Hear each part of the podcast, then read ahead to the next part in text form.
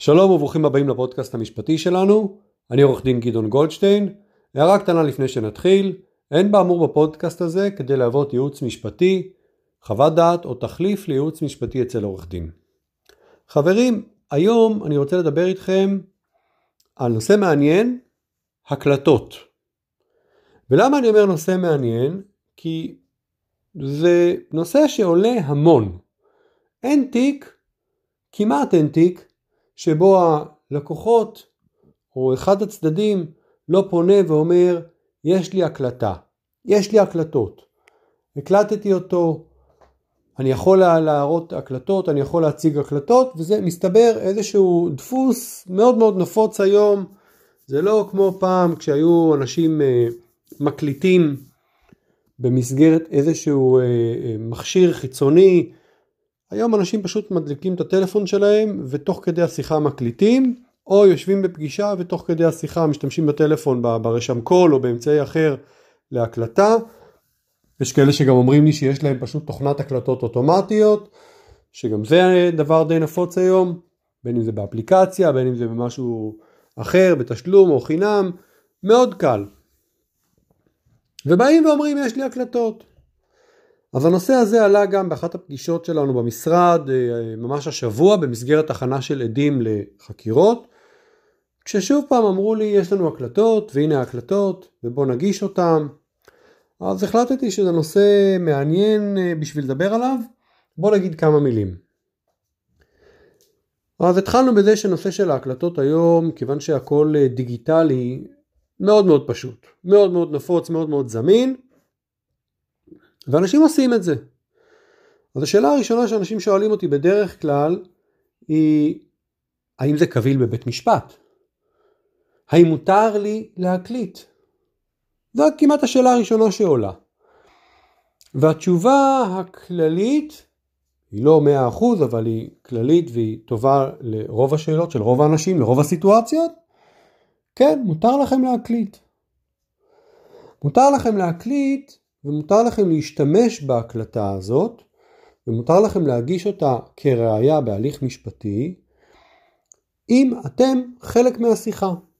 כלומר, לא אם אתם שמעתם שיחה בין שני אנשים וצוטטתם לשיחה הזאת, או באמצעות אה, טלפון, או באמצעות תוכנות ריגול או האזנה, זה כבר משהו אחר.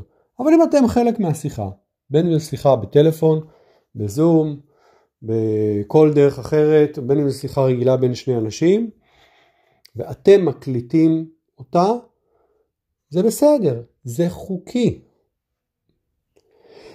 ואתם לא צריכים להגיד לצד השני שאתם מקליטים. אני אומר את זה ואני שם רגע בצד כל מיני כוכביות והסתייגויות, למשל, האם מותר להקליט במסגרת שימוע לעובד, בין אם אתה עובד, בין אם אתה מעביד, האם מותר להקליט ברעיון עבודה, האם מותר להקליט אה, צרכנים אם אתה עוסק ומישהו מתקשר אליך, האם מותר לך להקליט בלי לידע אותם, אתם רגילים לזה או מכירים את זה שאתם מתקשרים? ובמשיבון או במערכת ניתוב שיחות אומרים שלום הגעתם לכך וכך. אה, כל השיחות מוקלטות או השיחות אה, מוקלטות לצרכי באופן מדגמי לצרכים כאלה ואחרים האם מותר לכם לעשות את זה? לא נכנס לזה. אני מדבר עכשיו על מקרה רגיל, שני אנשים נפגשים, שלושה אנשים נפגשים, ואחד מהם מקליט את השיחה. או מדברים בטלפון ואחד מהם מקליט את השיחה. אז כן, זה חוקי. וכן, אפשר להשתמש בזה, אפשר להגיש את זה לבית המשפט. אבל, קודם כל יש את האלמנט הפסיכולוגי. בן אדם שמקליט שיחות, הרבה פעמים נתפס כבן אדם שמראש, מלכתחילה, מחפש לתפוס מישהו באמירה. מחפש משהו, ובגלל זה הוא מקליט. כי בן אדם שלא רוצה להגיש את זה בשום הליך משפטי, ולא רואה קדימה איזשהו הליך באופק, למה לא להקליט? בשביל מה? והרבה פעמים שופטים, בתי המשפט, מסתכלים על בן אדם שהוא מה שנקרא מקליט סדרתי בצורה קצת ככה פחות מוצא חן בעיניהם. אם זה הקלטה חד פעמית זה עניין אחד, אבל אם זה בן אדם שיש לו ים של הקלטות, המון שיחות שמוקלטות, או כל השיחות שלו מוקלטות, אז נשאלת השאלה, מי זה הטיפוס הזה? למה הוא מקליט? והאם השיחות שהוא מנהל הן באמת שיחות שהיו אותנטיות, או שיחות שבהן הוא ניסה לדחוף ככה את הצד השני, להוציא ממנו איזושהי, איזושהי אמירה כזאת, ש... כדי שיוכל להשתמש בזה נגדו. זה דברים שצריך להבין. עכשיו, יש גם את העניין של איך מגישים הקלטות לבית המשפט. עכשיו, בעולם של דיני ראיות, בבתי משפט, כאן אנחנו צוללים קצת ככה לעומק ההליך המשפטי, הפרוצדורה וגם מהות, ראיה יכולה להיות קבילה, אבל זה לא אומר שייחסו לה משקל מלא.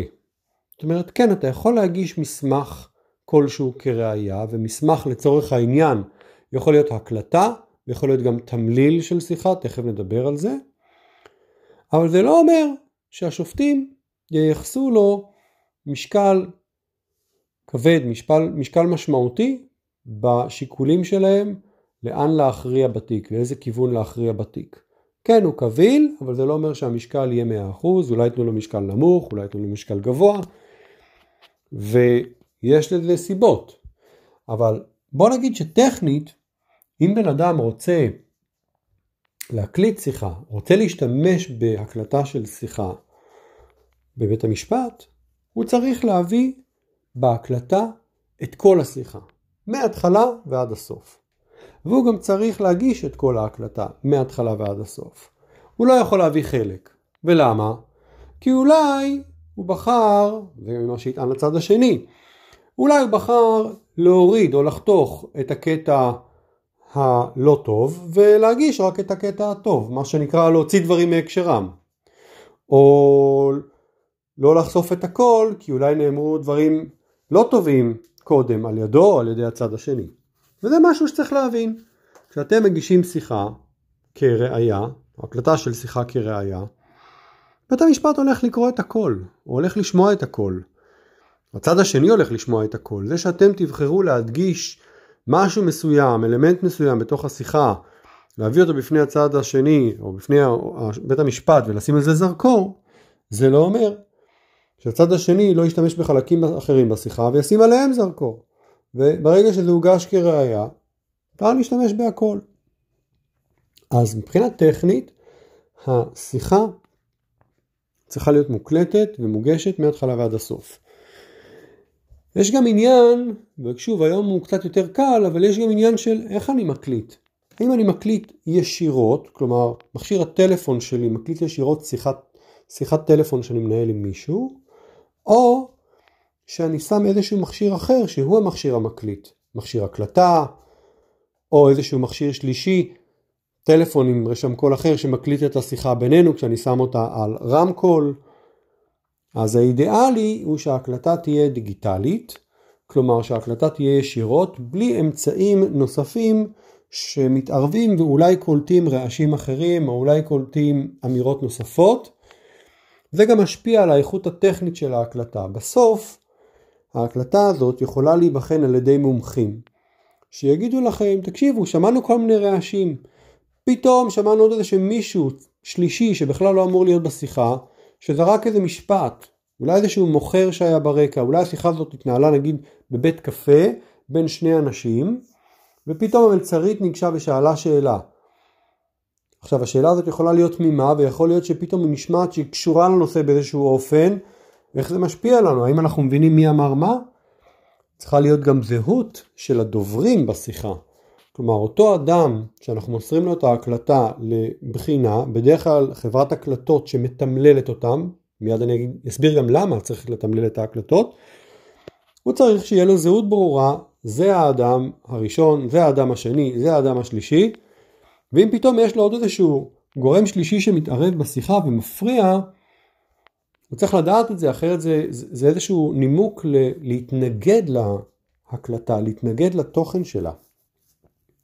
אז זה מבחינה טכנית ככה כללים, אה, כללי אצבע למה כדאי להקפיד למי שבכל זאת אה, מגיש הקלטות ואיך אפשר להתנגד למי שרוצה להתנגד להקלטות שמוגשות. ובאמת יש, אפשר לעשות, לכתוב ספר יפה על ההתנגדויות להקלטות והגשות הקלטות ומה אפשר לומר, והמומחים בעניין מכירים את הכל. נושא מעניין. אגב, בואו נסביר עכשיו למה אנחנו צריכים גם לתמלל את ההקלטות. משום שלא תמיד אנחנו רוצים להגיש את כל ה... להשתמש בכל ההקלטה.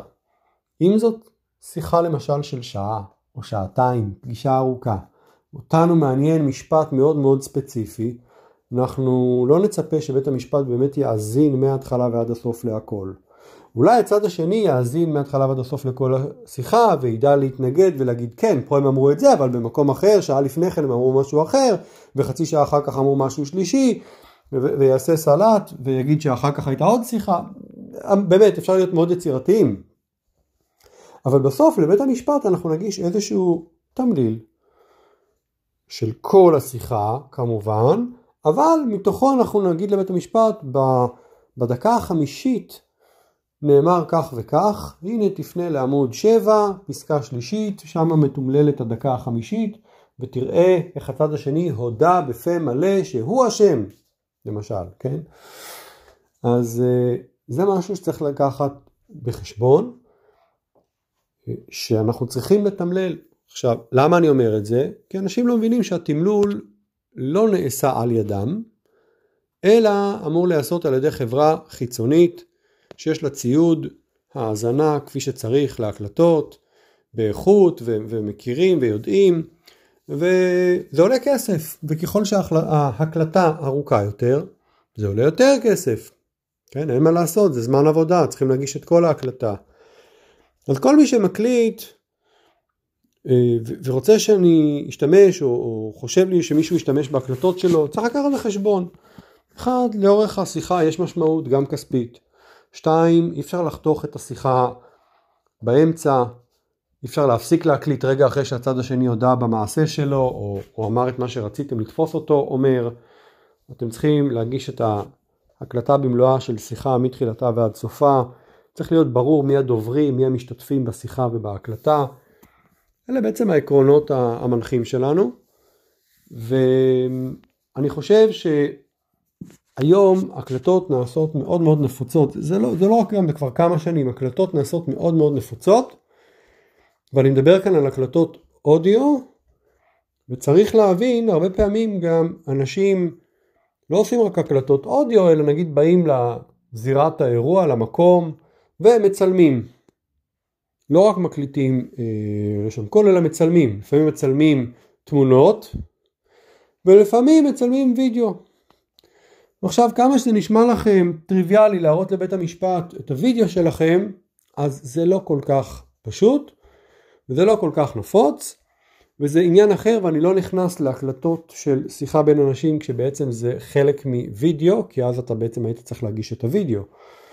אני דיברתי בפרק הזה בפודקאסט שלנו רק על הקלטות קוליות, שזה הדבר הכי נפוץ שקורה, ובזה אנשים משתמשים כל הזמן.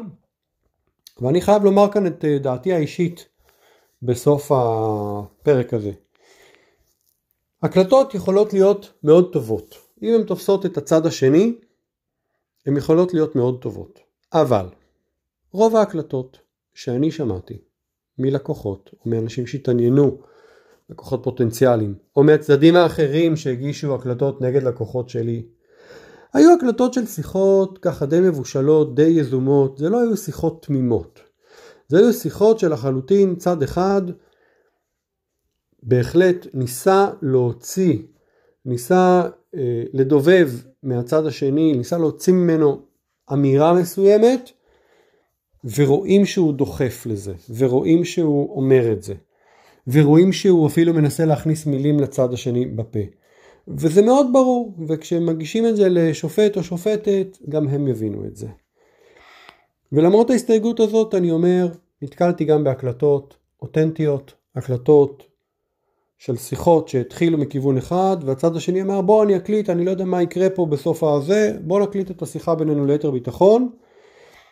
כמובן בלי ידיעתו של הצד השני ואמרנו זה בסדר כל עוד אתה חלק מהשיחה והקליטו ותפסו איזושהי אמירה שבדיעבד הסתברה כהנה הנה האמת, אתה רואה בזמן אמת הוא אמר משהו אחר. היום הגרסה שלו היא שונה כי הוא ליטש אותה, כי הוא שינה אותה. והקלטות כאלה בהחלט עוזרות לנו לפעמים בהליכים המשפטיים, ככה שאין פה שחור ולבן.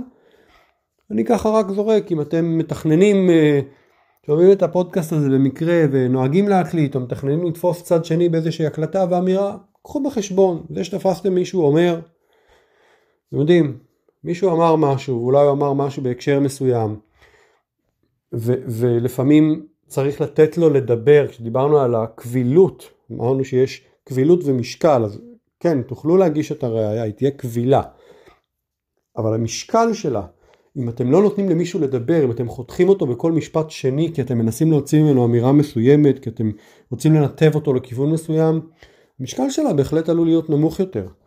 זה מאוד מאוד תלוי איך התמונה הכללית נראית, איך ההקלטה כולה נשמעת, אם באמת הצד השני אמר את כל מה שהיה לו לומר, או אם, אני מדמיין בראש סיטואציה שבן אדם אומר, מרים טלפון למישהו, שואל אותו שאלה, הוא אומר לו כן אבל, אומר לו תודה להתראות ומנתק את השיחה.